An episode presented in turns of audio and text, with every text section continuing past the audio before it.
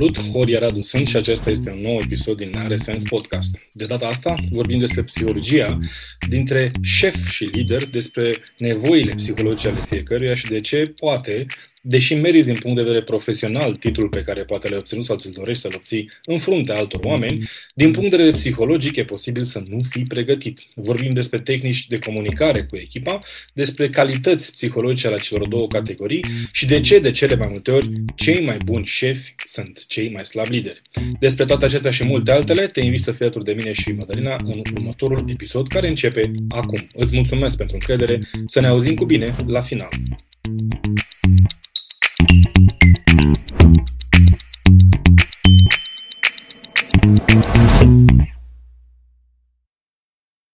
Salve, mădă! Știu subiectul de azi e o temă super interesantă și am fost entuziasmat când am stabilit-o împreună. Uh, noi i-am spus bossing versus leadership, ce funcționează și ce nu funcționează când ești în rol de conducere în fața echipei pe care o ai. Uh, știu tema, sunt super entuziasmat, nu știu întrebările, shoot me! Salut, Horia! Da, e un subiect foarte interesant și recunosc m-am limitat la a, a înceta cu întrebările, că am zis că îi facem conferință separat la cât de mult ar fi de vorbit despre asta. Dar, înainte să ajungem la contextul de sunt deja în fața echipei, ce vreau să adresăm este exact, um, nu știu dacă să-i spun tipar, dar am ajuns tu. Iau așa povestea. Cel mai des întâlnit context în care um, cineva devine șef este cel în care este angajat trei ani și ajunge să fie foarte bun la ce face și pentru că e bun la împachetat, nu știu ce are el de împachetat, este promovat la șef de echipă pe împachetat. În acel moment, omul nostru s-a realizat, a fost promovat, pe de-o parte. Pe de altă parte, ajunge să fie urât, detestat și arătat cu degetul de oameni care până acum două săptămâni erau familia lui de la lucru, prietenii lui mergeau la băute și jucau fotbal joi seara. Ce se întâmplă în asemenea contexte? Uh, foarte interesant că cu asta ai început uh, și vreau să le readuc aminte celor care ne ascultă acum. Uh, podcastul ăsta are un format cel puțin diferit, să zic așa, sau ca să nu zic deosebit, ne lăudăm sau să mă laud sigur, însă diferit în sensul că eu nu știu întrebările care urmează, însă mă adaptez din mers pe tema pe care o stabilim într-adevăr împreună. Și mi se pare uimitor că ai început cu întrebarea asta de ce, pentru că fix acum o săptămână sau o săptămână jumătate am dat peste un video super fain al unui psihiatru, dacă țin minte bine, sau cel puțin, nu știu, doctor în psihologie, psihologie, ceva de genul ăsta, britanic, care vorbea despre ceea ce se numește, uh, nu știu dacă el numise asta sau există în metodologie acest nume, dar mi s-a părut fantastic cum a explicat, uh, principiul Peter uh, sau The Peter Principle. Și ceea ce spunea el este că uh, a observat o tendință la nivel psihologic, evident, ca angajații să fie Uh, promovați până la limita lor de incompetență, spunea el. Cu alte cuvinte, atunci când cineva este bun pe ceea ce face într-un anumit context, adică are competență exersată la nivel de măestrie, dacă vrei, uh, are tendința să fie promovat, hashtag apreciat, uh, nu știu, răsplătit, da? inclusiv financiar cât și ca rol, până la limita în care el începe să dea kicks, adică este departe de să spunem așa, uh, ceea ce l-a promovat in the first place. Este o psihologie a angajatului și nu este o vină, este ceea ce se întâmplă în organizații, de a promova oamenii până în rolul în care nu mai confirmă sau cu adevărat infirmă uh, așteptările lor pe noul rol. Atenție! Și asta înseamnă că, din punctul meu de vedere, ca să răspund și mai puțin simplu, și mai puțin complex, uh, angajații și, să spunem așa, oamenii în general, nu au în propria lor psihologie, acest podcast este despre psihologie practică și aplicabilă, nu au în propria psihologie uh, cunoștințe și, să spunem așa, abilități antrenate care să fie combinate cu rolurile profesionale. Și dau un exemplu. Atunci când ești promovat, din nou, indiferent că ești angajat sau um, devii freelancer sau um, lider în organizație la stat, I don't know, da? Uh, poziția oficială nu vine la pachet cu abilități de leadership, ci vine la pachet cu obligația de a exersa noi abilități. Ceea ce se întâmplă, cum spuneai tu, Mădă, când oamenii ajung să fie urâți de propria familie din care s-au ridicat, din propriul trib, ajungând pe post de conducere, se întâmplă pentru că în momentul în care ești numit oficial, pe un nou post, da? de lider, de șef, o să vorbim mult despre diferența asta, sper, uh, nu, vi, nu știi și nu e vina ta că nu știi, dar este responsabilitatea ta să afli, că ai nevoie de abilități diferite, adică de psihologie diferită, adaptată noului tău rol. Majoritatea oamenilor nu au asta, adică nu au această convingere și deschidere către uh, psihologia diferită a rolului și continuă să, sau, mă rog, uh, au impresia că dacă continuă să facă ceea ce a adus la nivel de promovare de a fi promovați, vor reuși în continuare ceea ce experiența, sper că cei care ne ascultă ne confirmă și ei, uh, ne arată că nu este adevărat. Ca să fac un rezumat și să verific că am înțeles eu, ce spui tu este așa. Organizațiile, în felul în care ele sunt construite acum, asta fac. Te împing până în contextul în care nu mai ești superstar la ce faci tu, 1. 2. În momentul în care ești promovat de la membru al echipei la coordonator al echipei sau șef de echipă sau cum s-o fi numit acel rol, promovarea ar trebui să se întâmple prin a preda niște abilități, dar pentru că nu mă învață nimeni cum să fac management de echipă, practic mi se creează un context în care să nu doar mă sabotez, dar chiar să dau greș corect. Și aici am permis să mai fac o completare pe care n-am făcut-o mai înainte datorită răspunsului tău mi-a venit acum în timp ce vorbeai. Și anume avem tendința, chiar dacă suntem într-o organizație în care ni se predau anumite abilități de management care să susțină noul rol în care am fost promovat, aceste abilități de management, de cele mai multe ori, nu întotdeauna, dar în special la stat, că am eu niște uh, pain points personale pe care o să le detaliem, aceste abilități vin de pe poziție psihologică de șef sau de hashtag mare bossulică, da? ca să fim pe uh, limba românească. Uh, asta nu este același lucru cu abilități de leadership. Se predau abilități de management, care sună foarte pretențios. În realitate te învață cum să fii șef, ca oamenii să Uh, fie, să spunem așa, eficient și cu rezultate. Însă, psihologia de șef nu este egal, ci este foarte departe de psihologia de leadership și marea parte a angajaților care promovează, care sunt promovați pe bună dreptate, pe merit, nu despre asta este vorba, uh, în roluri de conducere, au tendința să intre în mentalitate și în psihologie de șef, mare boss intergalatic, interstelar și cu toate stelele pe umăr, în loc de rol de lider, față de care este o mare, mare diferență. Dacă tot le-ai adus în discuție, hai să le luăm pe rând. Ce înseamnă să fii șef din perspectiva ta? Din perspectiva și experiența mea, îmi permit să spun, um, cum spuneam, am niște pain points personale, cum spuneam, cred că în un episod anterior, dacă nu pe undeva pe online am spus, um, am uh, o experiență militară, am lucrat în sistemul uh, de stat, um, Uh, sunt printre puțini, să spun așa, tineri de 37 de ani care are stagiul militar satisfăcut, adică am făcut cel puțin un an armata și o să detaliem și asta într-un alt episod, adică am avut de-a face cu tot felul de șefi, bosulici, bosulică și lideri. Asta înseamnă că am avut și am termen de comparație direct dintr-un mediu în care abilitatea de a conduce oameni este cu adevărat importantă, nu doar că, uh, și aici nu vreau să minimizez niciun alt context, dar în unele companii unde se întâmplă ca liderul să nu fie bun, bossul să nu fie bun, da? pierzi bani sau maxim ratezi un deadline, în sistemul militar sau în viața militară sau în anul de carieră militară, acel an uh, de mm, armată obligatorie pe care eu l-am prins acum mulți ani, când dai o greșeală ca șef sau ca lider, riscul este foarte mare, adică poate să fie inclusiv o viață pierdută. Uh, și o să detaliem din nou în alte contexte. De asta pentru mine a fost atât de important de la acea vârstă, 22 de ani, uh, să pot să fac diferența, să admir și să preiau ceea ce funcționează din rolul de lider versus rolul de bosolici, cum le zic eu.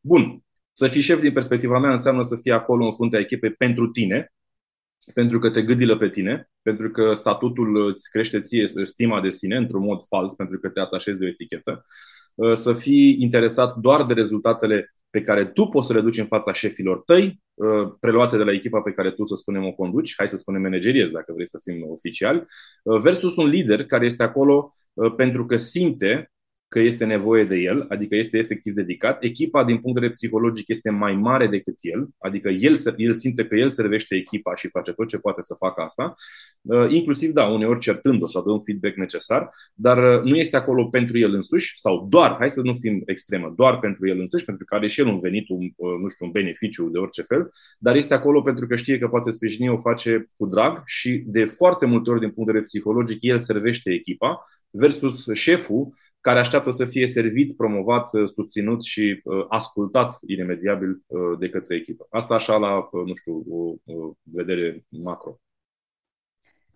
Aș vrea să intru eu în micro. Mă întorc la um, contextul pe care l-am povestit la începutul acestui episod, în care, hai să-i dăm un nume, Adrian. Adrian este promovat la șef de echipă, da? Ai spus adineaori că Adrian se așteaptă ca ceilalți să facă pentru el și așa mai departe. Știi ce am observat eu? Cei mai mulți adrieni nu cred asta. Ei sunt absolut convinși că ei fac multe pentru echipă și că echipa nu vede asta și că echipa este invidioasă că el a fost promovat. Ce se întâmplă de fapt la nivel psihologic, conștient, subconștient, inconștient, cum vrei tu să-i spui, de șeful promovat suferă că nu mai iubește echipa și spune băi, dar eu fac lucruri pentru voi și binele vostru și echipa spune nu, nu, nu, de la noi se vede pe dos. În primul rând, ce se întâmplă este că așteptarea ca un titlu oficial primit de la un alt mare boss intergalatic mai mare decât mine sau de la faptul că mi-am deschis o firmă și că e firma mea și de urmare trebuie să am angajați, ă, așteptarea asta ca acest titlu oficial să vină și cu impresionatul echipei pe care am, în care am fost până mai devreme. Cu alte cuvinte, ei au obligația să mă admire, să mă, ă, nu știu, să ă, mă valideze și să știe din start, pentru că eu am fost numit acolo, că eu sunt acolo să le fac lor bine. Este o așteptare nereală. Cu alte cuvinte, dacă am fost pus undeva, înseamnă că merit, dar nu meriți atenție din punct de vedere al echipei neapărat din dintre care ai plecat, pentru că știm toți, pile, relații, uh, combinații, uh, prietenii, uh, poate, nu știu, tot felul de discuții de genul ăsta, care poate să fie acolo sau nu, adică poate să fie presupuse de echipă, nereale, dar presupuse de echipă, asta nu înseamnă că este egal cu motivul pentru care un alt șef, să spunem, te-a văzut de sus că ești eficient într-un fel anume. Aprecierea pe care poți să o primești de la cineva mai mare decât tine care te susține să fii promovat nu este egal cu aprecierea pe care echipa uh, o va manifesta față de tine, pentru că aprecierea echipei de dinainte să ajungi lider, dacă e să dau un pic mai mult, mai micro, e nevoie să o câștigi. Ori majoritatea oamenilor care ajung în rol de management, din nou, pentru că managementul e un pic între boss și lider, uh, majoritatea cei care ajung în, uh, în rol de management se așteaptă să o primească, pentru că nu e așa, uite, am fost promovat, deci merit. Uitând că meriți din perspectiva celui care te-a promovat, nu neapărat și de cele mai multe ori, nu din perspectiva celor care, dintre care ai plecat, sau care poate nu te-au cunoscut până în momentul respectiv, că poate nu știu, ai venit din outside și nu ai fost în echipa lor, deci, prin urmare, admirația lor și aprecierea lor e nevoie să o câștigi în timp, nu să o aștepți doar pentru că pe ușa ta scrie un anumit titlu. Aoleu, devine mult mai greu. De ce zic asta este pentru că, practic, ce spui tu este că, pe lângă faptul că sunt într-un rol nou, Adrian, Adrian este într-un rol nou și are de făcut alte lucruri, da? nu mai arată la fel rutina zilei lui, Adrian mai are și de lucrat la relația cu acea echipă din care a plecat pentru că doar șeful lui Adrian și a echipei a considerat că el merită promovat, dar poate din echipă. Bun. Dar oamenii din echipa lui Adrian au și ei univers, universul lor psihologic, traumele. Nu toată lumea îl va place pe Adrian, indiferent ce o să facă el. Cum să gestioneze acest context un Adrian care onest își dorește să fie plăcut de echipă. El chiar vrea să facă eforturi. Păi Adrian, dacă își dorește să fie plăcut de echipă, nu este pregătit pentru rolul de lider, din punct de vedere psihologic. Uh, un lucru pe care puțin oameni îl știu despre leadership este că atunci când ajungi lider sau te tezești că ești în rol de leadership, vorbim și despre asta dacă vrei, este că e nevoie să renunți la obligația, mă rog, a ta, personală, emoțională, din propriile tale răni, nu contează, de a fi plăcut când ești în rol de lider, ai obligația de a gândi pe termen lung, vizionar, dacă e să zic așa, pentru binele echipei. Asta înseamnă că pe termen scurt s-ar putea să fie nevoie să superi și să ruffle some feathers, um, ca să vorbim așa un pic pe rând engleză, să faci, să fii sincer și să-ți riști anumite prietenii pe care poate le-ai avut înainte de rolul de lider. Asta e diferența între un om care uh, uh, gândește pentru binele echipei și al proiectului și al serviciului și a ce vrei tu pe termen lung, mai ales dacă are o viziune socială, pentru că și aici ai o altă discuție, adică contribuție în ceva mai mare decât el sau decât echipa, asta înseamnă la un moment dat că vine cu niște costuri. E, aceste costuri nu sunt asumate de boși, de uh, șefulici, de uh, ăștia mici care vin cu uh, nevoi personale, dar sunt asumate de lider pe ce principiu?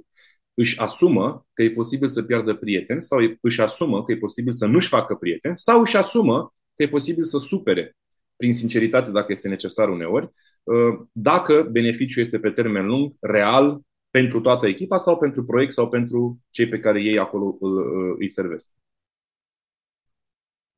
Te-am auzit și m-am gândit așa.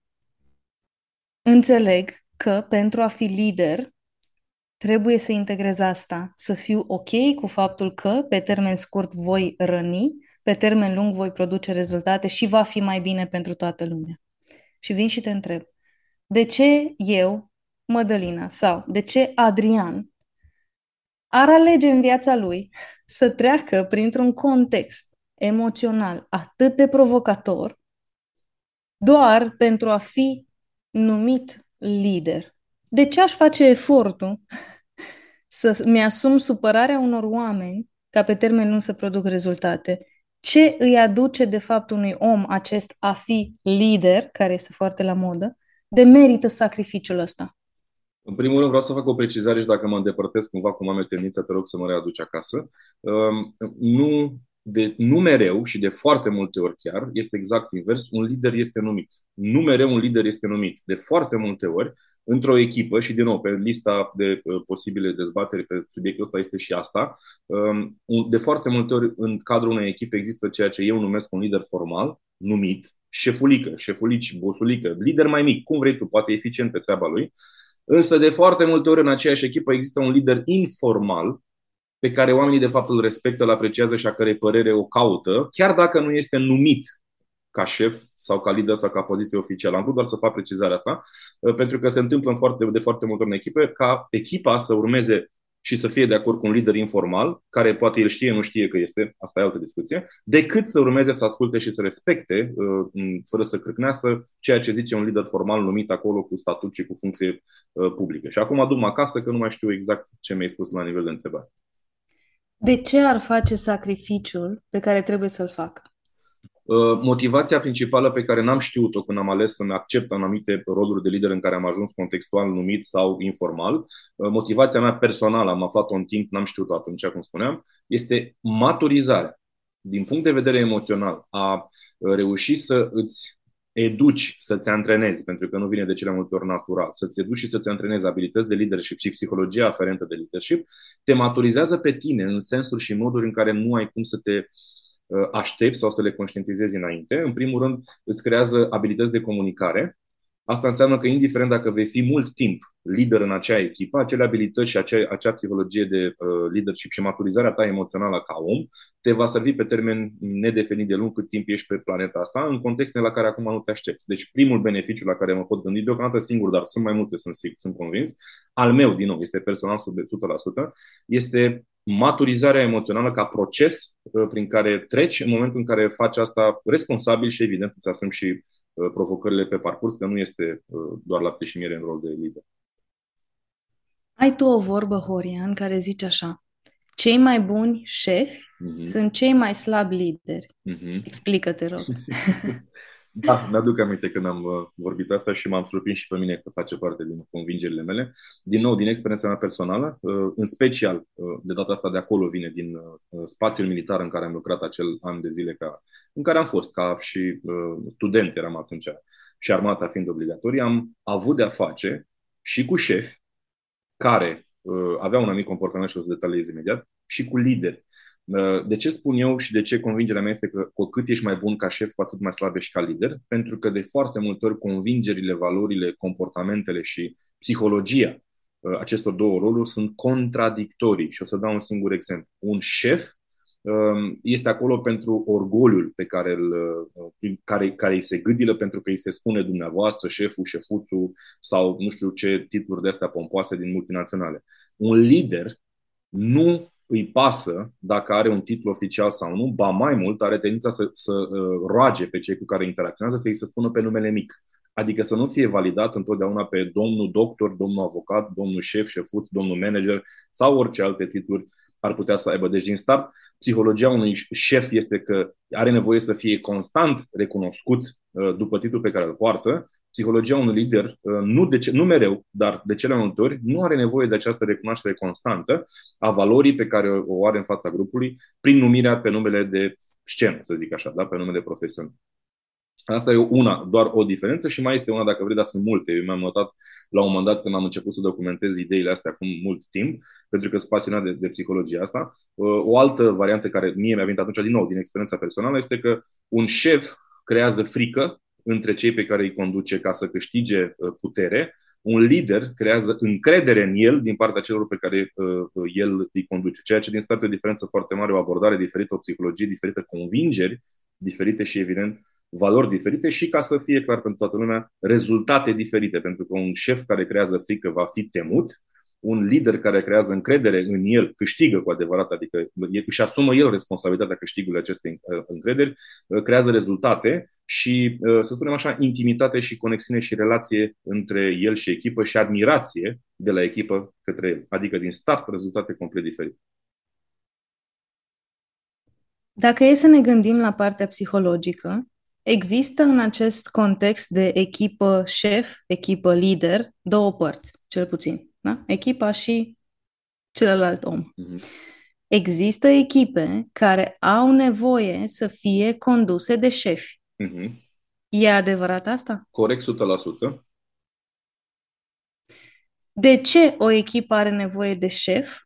Ce este în mentalul colectiv al acelor oameni care formează echipa respectivă de, pentru a funcționa, au nevoie de șef și nu de lider. Am fost de acord în primă instanță doar ca să uh, creăm așa un pic de tensiune, să zic oamenii, stai un pic că te contrazici. În realitate, oamenii nu au nevoie să fie, unii oameni nu au nevoie să fie conduși de șef, ci au nevoie de o autoritate în care să se încreadă și în, care, în prezența căreia să se simtă în, în, în siguranță. Ori asta de foarte multe ori este, să spun așa, confundată cu un șef, de ce? Pentru că șeful țipă pentru că șeful inspiră frică și pentru că inspiră frică, ce înseamnă? Mă poate proteja și pe mine pentru că și altora le este frică de el.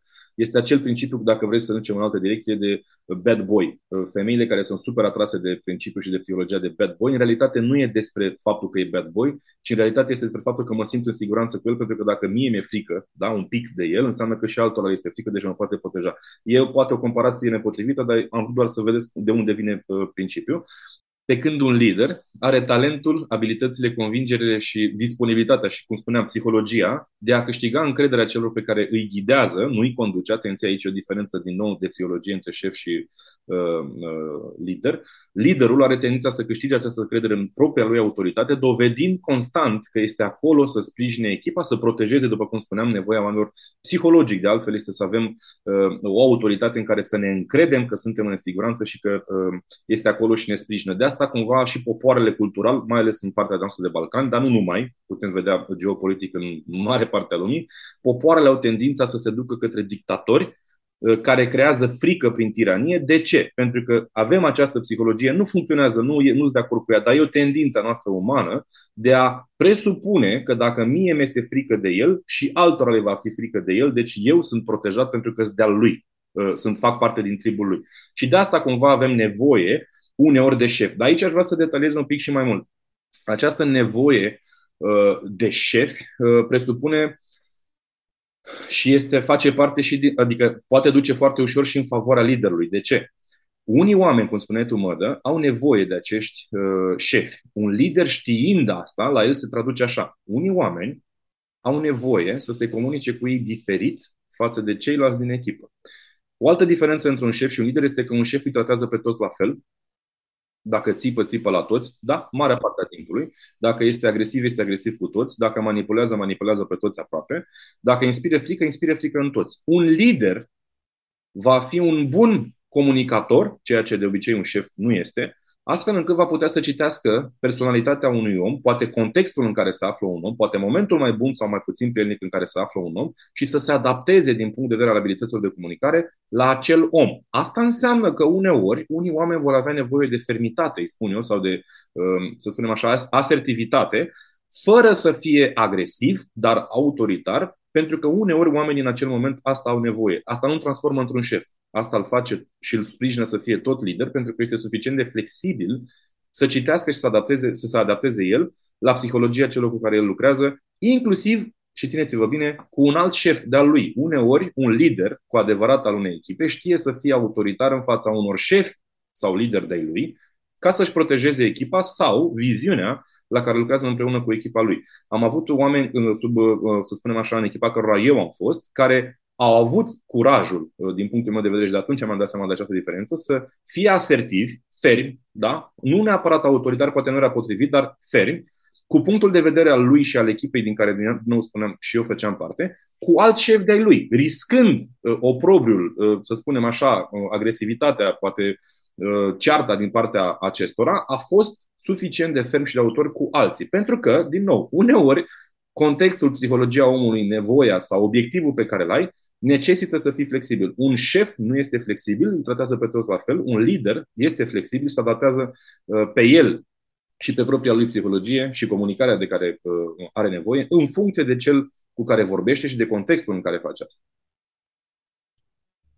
Te aud pe tine vorbind acum. Eu, Adrian, da? aud acest episod și descoper despre mine că sunt ceea ce tu numești șef, deși eu chiar credeam că sunt lider. Mm-hmm. Ce pot să fac eu, Adrian, în acest context, ca să schimb asta? Pentru că intențional eu îmi doresc să fiu lider.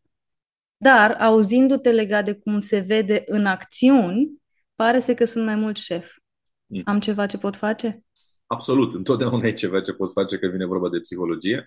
În primul rând, dacă ascult acest episod și ai uh, constatarea că, bă, stai un pic, eu sunt mai mult șef sau șefuț decât lider și aș vrea să fiu lider, în primul rând dă-ți un self-high five, cum place mie să spun, bravo, este primul pas în orice schimbare, cred că am vorbit de asta într-un alt episod, și anume observarea și recunoașterea punctului în care mă aflu acum fără vină, nu cred în vină, cred în responsabilitate, dar asumarea acestei responsabilități cu privire la unde sunt acum. Self-high five, bravo, nu ai cum să schimbi nimic dacă nu realizezi că, bă, parcă sunt un pic șefuț. Din orice motiv, m-a educat societatea. Șeful meu, care l-am avut eu, mi-a devenit uh, model de, uh, pe care l-am avut eu, mi-a devenit model de uh, șef, că așa am devenit și eu, și așa mai departe. Irelevant. Bravo că îți dai seama, hai să mergem mai departe. Ce ai de făcut ca să schimbi această psihologie sau să o antrenezi, cum îmi place mie să spun, este pasul numărul 2. Găsește multe preferabil, dar măcar câteva la început, diferențe clare între ceea ce înseamnă șef și ceea ce înseamnă lider. Indiferent că e aceste diferențe ascultând acest podcast încă o dată sau de 5 ori, sau indiferent că cauți uh, uh, materiale pe YouTube care vorbesc despre leadership versus bossing. Da?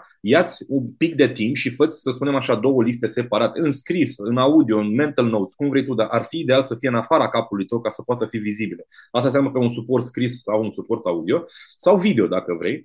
Uh, uh, diferențe între ceea ce înseamnă mentalitatea de bossing și mentalitatea de leading. Și atunci când ai aceste diferențe, vei ști, ok, asta nu, asta da. Mintea ta va ști ce să caute mai exact, pentru că altfel, dacă doar îți spune așa, fă doar asta, nu o să o faci sau o să o uiți în timp. Și ceea ce poți să faci în al treilea rând este să vezi ce oameni pe care îi cunoști sau nu îi cunoști sunt disponibili astăzi în era internetului și cei pe care nu îi cunoști, să-i modelezi, spunem noi, în lumea programării neurolingvistice, adică să le preiei modelul de leadership pe baza a ceea ce ai identificat anterior, ca fiind calități, comportamente, convingeri, valori abilități de leading. Pentru că dacă nu le ai încă, ceea ce este perfect în regulă, înseamnă că le poți antrena. Cum le poți antrena? Găsindu-ți modele în sensul ăsta și, în mod evident, pasul următor, începe să aplici. Adică, și aici nu mă refer atenție la du la cursul de leadership, pentru că de foarte multe ori cursurile de leadership din țara noastră merg pe mentalitatea combinată de leadership cu șefuțul. Da? Adică nu să duc spre șefuțul, dar bă, sună bine uh,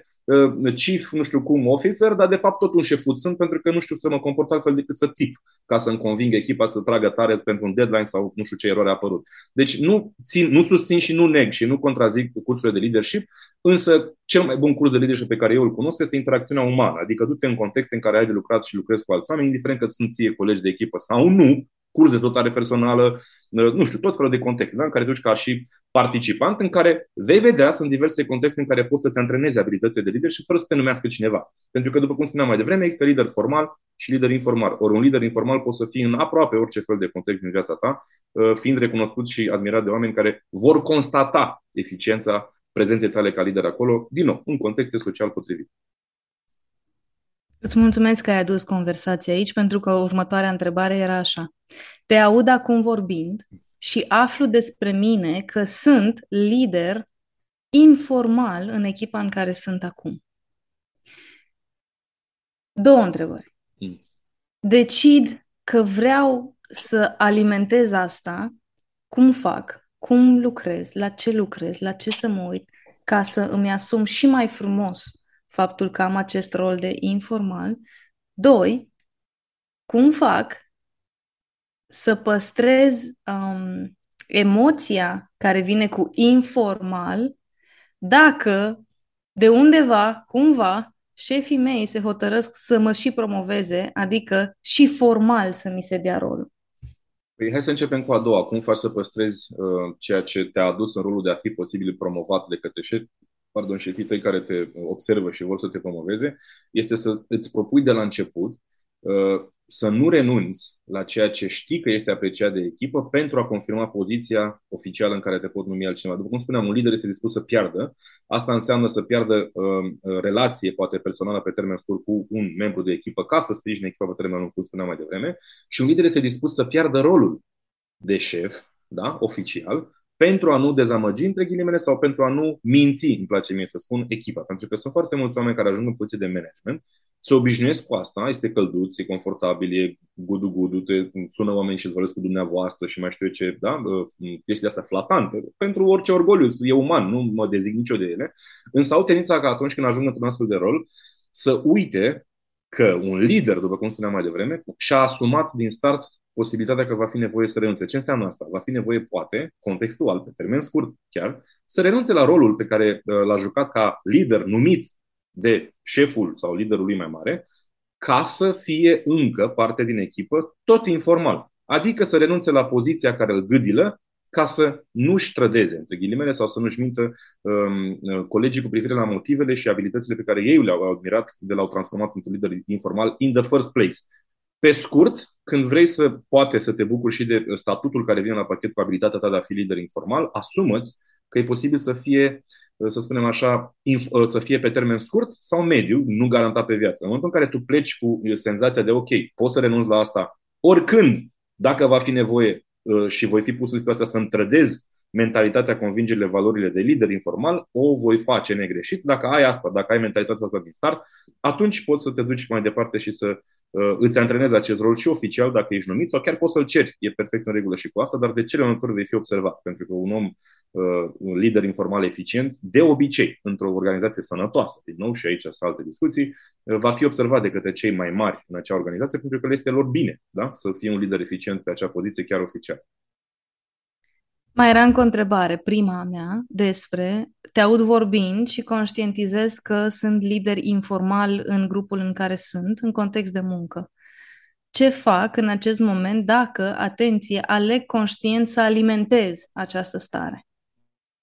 Continuă. Dacă îți place rolul de uh, lider informal, ești eficient ca lider informal, oamenii chiar s-au obișnuit și mm, aici uh, vin cu un mențiune. S-ar putea să te ceară în continuare ca lider informal, chiar dacă tu nu ești plătit pentru asta, chiar dacă nu e rolul tău oficial asta, uh, asumă și responsabilitatea că în momentul în care o accepti conștient acest uh, rol de lider informal, va veni la pachet în mod evident și cu o responsabilitate conștientă. Prin urmare, nu ești obligat să o accepti dacă te sesizezi uh, că ai primit această poziție de rol de lider informal, însă ești obligat să-ți asumi responsabilitatea în momentul în care decizi conștient să continui să fie acel lider informal. Pentru că e o alegere. A fi lider, din punctul meu de vedere, este o alegere. A fi uh, șef sau șefuț este o nevoie pentru majoritatea celor care ajung în acel rol. Uh, și asta e diferența, din punctul meu de vedere, evident, subiectiv.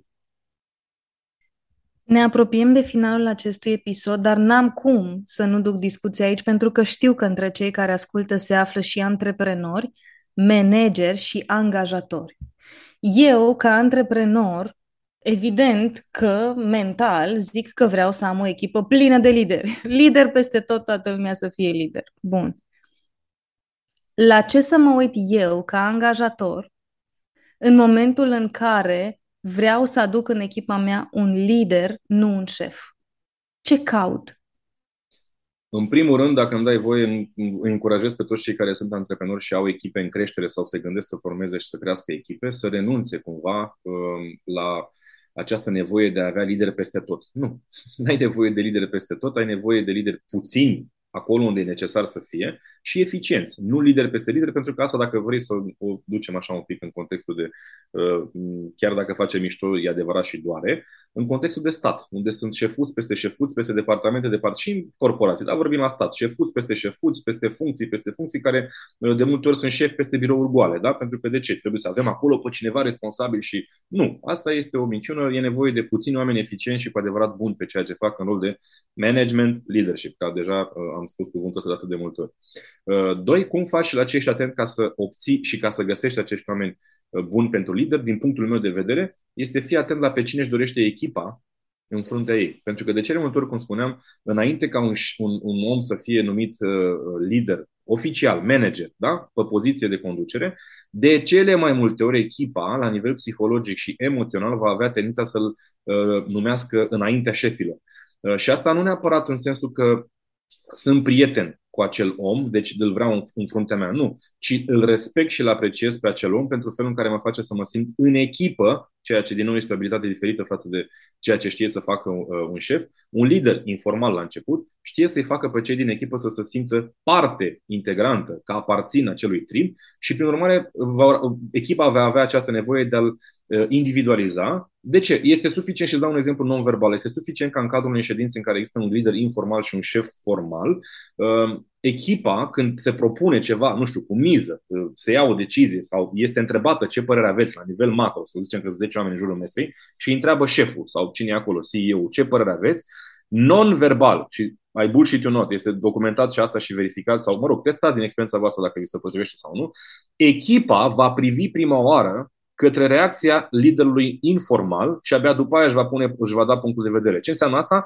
Echipa știe deja părerea cui contează și cât de înțeleaptă sau matură este și așteaptă, mă rog, uh, să spunem așa instinctiv, ca acel om, femeie, bărbat, e aceeași psihologie de leadership informal, să-și dea cu părerea prima oară înainte ca echipa să susțină sau nu uh, punctul de vedere al șefului sau răspunsul pe care șeful îl așteaptă. Deci, uh, ca antreprenor care ai nevoie de oameni, fii atent la echipa care deja, teoretic, a individualizat sau așteaptă să se confirme uh, liderul informal pe care ea deja îl, uh, îl urmează. Continui, tot din contextul antreprenorului care te aude acum. Te-am auzit. Vreau să aduc lider în echipă, mă uit în echipa mea să văd cine este informal și după forma și asemănarea lui sau chiar pe el slash ea, îl voi pune în acel rol. Dar psihologia antreprenorului eu sunt Il Capo. Uh-huh. Firma asta există pentru că la un moment dat eu am făcut un SRL cu un capital social de 200 de lei, dar eu l-am pornit, da? Uh-huh. Ce îi spune unui antreprenor care stă în fața ta acum și îți spune că îi e frică, dar nu știu dacă știe să spună chiar așa, îi e frică de um, contextul în care aduce un lider care își face treaba foarte bine în echipă și pierde el din autoritate. Ăsta e cel mai bun lucru care se poate întâmpla unui antreprenor.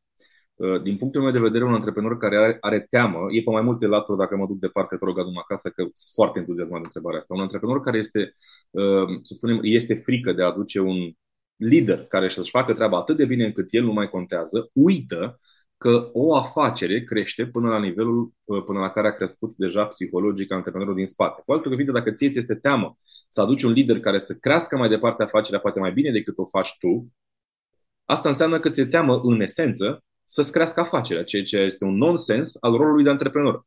Unul la mână. Doi, dacă ție se teamă de a fi amenințată în autoritatea pe care o ai în fața oamenilor tăi, pentru că aduci pe cineva care poate să fie excelent de bun, uiți că după tine, după rolul tău pe scara evoluției antreprenoriale, mai este altceva, și anume investitorul. Tu nu o să ajungi niciodată la nivel de investitor să faci exit din firma ta dacă ești overly attached, din nou rongleză că să potrivește foarte bine aici, uh, foarte atașat de rolul tău de antreprenor. Nu o să crești, cu alte cuvinte, și vei avea tendința să uh, sugrumi și să sufoci firma și compania și de multe ori rezultatele financiare ale firmei tale, pentru că tu ai nevoie mai mult de validare emoțională, de a te simți util, apreciat și uh, iubit de oamenii tăi, decât ai nevoie ca firma să crească, salariile să crească, rezultatele să crească, contribuția ta să crească. Și ghișce, ține-te bine, când ai nevoie asta, de a nu cumva aduce un lider sau un manager care să fie atât de bun încât să te facă pe tine să pălești în orice sens, deși nu este real, o să vorbim atât despre asta, în fața echipei tale, tu nu ești lider. Tu ești șef. Pentru că șeful, din nou cum spuneam mai devreme, are nevoia emoțională a validării constante de către cei pe care îi conduce și are nevoie constantă să se simtă util, în loc uh, diferit față de cum face un lider. Un lider are nevoie ca cei pe care îi conduce să crească, indiferent că o fac alături de el sau nu. Este acel, acea metaforă frumoasă din punctul meu de vedere din psihologie și din, să spunem așa, din uh, poveștile uh, nemuritoare în care un rege își dă viața pentru ca regatul lui să meargă mai departe. Aia este psihologia din punctul meu de vedere a unui antreprenor matur care spune eu aduc un lider care dacă e mai bun decât mine, fir întins, mă dau la o parte pentru ca compania, evident, beneficiile mele financiare, dar echipa, compania, rezultatele și, nu știu, uh, valorile pe care noi le servim să crească mai departe, indiferent că fac eu asta sau nu. Uh, din nou, este despre evoluție, eu sunt obsedat de ceea ce înseamnă evoluție, dacă nu evoluezi, mori, nu rămâi pe loc. Este o concepție total greșită și dacă nu accepti evoluția, din nou, regresezi și încet, încet mori. Psihologic, nu, sper că nu fizic, că nu despre asta e vorba. Horia, încheie acest episod cu o întrebare um, al cărei răspuns îmi doresc să fie aducător de speranță. Mm. Cunoști contexte în țara noastră în care să existe antreprenorul care are de-a dreapta lui un lider, care liderul conduce echipă, echipa respectă acel lider, antreprenorul are beneficii pentru că i-a dat mână liberă acelui lider. Cunoști? Dacă da, povestește-ne atât cât poți fără să dai prea multe informații despre cum arată mediul organizațional în care aceste trei uh, uh, unghiuri, perspective se împletesc armonios. Răspunsul este indubitabil da. Există în România astfel de contexte, există în România astfel de antreprenori cu astfel de mentalitate. Din respect pentru ei, pentru că n-am acordul lor, sunt mai mulți și nu o să le dau numele, însă da, există. Și o caracteristică a acestei organizații, că m-ai întrebat cum este acolo sau cum se simte și cum se joacă da, acest mediu, este că oamenii din acea echipă ar face orice ca să nu plece din acea echipă, iar oamenii care nu sunt încă în acea echipă ar face orice ca să intre în acea echipă.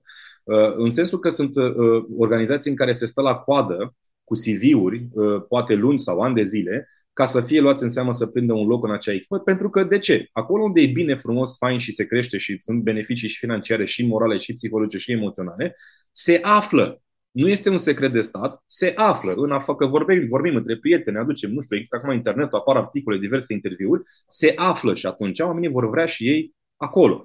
Uh, în al doilea rând, un alt, o altă convingere a omului care face asta, din nou, sunt mai mulți. Unii mi sunt amici, alții mi sunt prieteni, alții mi-au fost uh, clienți, uh, pe alții nu-i cunosc, doar îi admir de la distanță prin puterea internetului sau a cărților. Uh, o altă convingere a unui astfel de antreprenor care creează business-uri, uh, uh, creând contextul în care pun în loc lideri și ei pleacă mai departe sau rămân tangențial uh, de acel business să conducă din umbră sau doar să, nu știu, evalueze fără să se implice, o astfel de convingere a unui astfel de antreprenor este următoarea. Un adevărat lider nu creează ucenici, creează tot lideri. Și în momentul în care tu, ca lider, creezi lider, este logic că la un moment dat speri în sinea ta că nu va mai fi nevoie de tine și vei avea libertatea să te duci în altă parte, ghiși ce să faci, să creezi din nou alți lideri. Este diferența mare între ceea ce înseamnă uh, un șef și un lider, pentru că un șef va avea tendința să creeze constant ucenici, acum în contextul în care vorbim noi, anume angajați, adică să aibă angajați uh, sclavi din, de, din perspectiva lui care este acolo să se servească lui orgoliului lui, lui și să susțină pe el în postul pe care el îl iubește atât de mult. Un lider va vrea să susțină cât mai mulți uh, oameni din echipă să-și manifeste rolul de lider sau să-și antreneze rolul de lider ca lui ulterior să-i revină libertatea de a merge mai departe în timp ce ceea ce a clădit rămâne ca un legacy, da? pe termen lung, indiferent că el este prezent puțin sau deloc uh, mai încolo. Mulțumesc, Horia. Mă bucur tare că m-ai lăsat să navigăm între toate cele trei și zic asta pentru că de foarte multe ori există conversații care sunt doar din perspectiva unui unghi um, și mi se pare că au mai mult sens că sunt puse toate la un loc, pentru că reamintirea faptului că suntem cu toții în cele mai multe contexte profesionale pentru că ne dorim cam aceleași lucruri, este cea care poate să minimizeze supărările, certurile, vorbitul pe la spate și așa mai departe. Și eu mulțumesc pentru încrederea de a fi din nou partenera mea în acest uh, nou proiect și uh, mersi mult, uh, Mădălina, pentru întrebările foarte bune și să ne auzim cu bine, sper, într-un episod următor, are sens podcast. Thank you Aici se încheie un nou episod din Are Sens Podcast și îți mulțumesc că ai fost alături de mine. Am vorbit împreună cu Mădălina despre psihologia de leadership versus psihologia de șef, mare capitan, boss intergalactic, despre diferențele dintre ele subtile și despre de ce este bine să-ți dorești să fii un lider și poate uneori nu ești pregătit pentru titlul pe care poate îl meriți din punct de vedere profesional, dar nu îl meriți din punct de vedere psihologic. În episodul următor, pentru care te invit să te abonezi la RSS Podcast pe orice platformă asculti acest episod, Vom vorbi despre hipnoză, despre ceea ce înseamnă hipnoza și ce nu înseamnă hipnoza, despre legătura între hipnoză și viața ta de zi cu zi, de ce ești influențat și foarte influențat în fiecare zi despre ceea ce înseamnă hipnoză. Vom sparge miturile când vine vorba de hipnoză și vom vorbi despre motivul pentru care hipnoza este una din cele mai mari provocări ale tale de zi cu zi, deși nu știi asta, și în același timp constituie poate una din cele mai eficiente și mai bune soluții pe care le ai în îndemână ca să obții rezultatele pe care ți le dorești în viața ta. Pentru acest subiect, hipnoza și aplicabilitatea și miturile ei, te invit să te abonezi pentru următorul episod și pentru cele care vor urma, indiferent de platforma pe care asculti acest material, sau să te abonezi direct cu adresa de e-mail pe rsens.ro podcast, unde vei primi de la mine direct, uh, cu acces la mine direct, cele mai rapide și constante notificări cu materiale exclusiviste pentru abonații RSS Podcast uh, pentru viitor de aici încolo. Îți mulțumesc mult pentru încredere, să ne auzim cu drag în episodul următor. Thank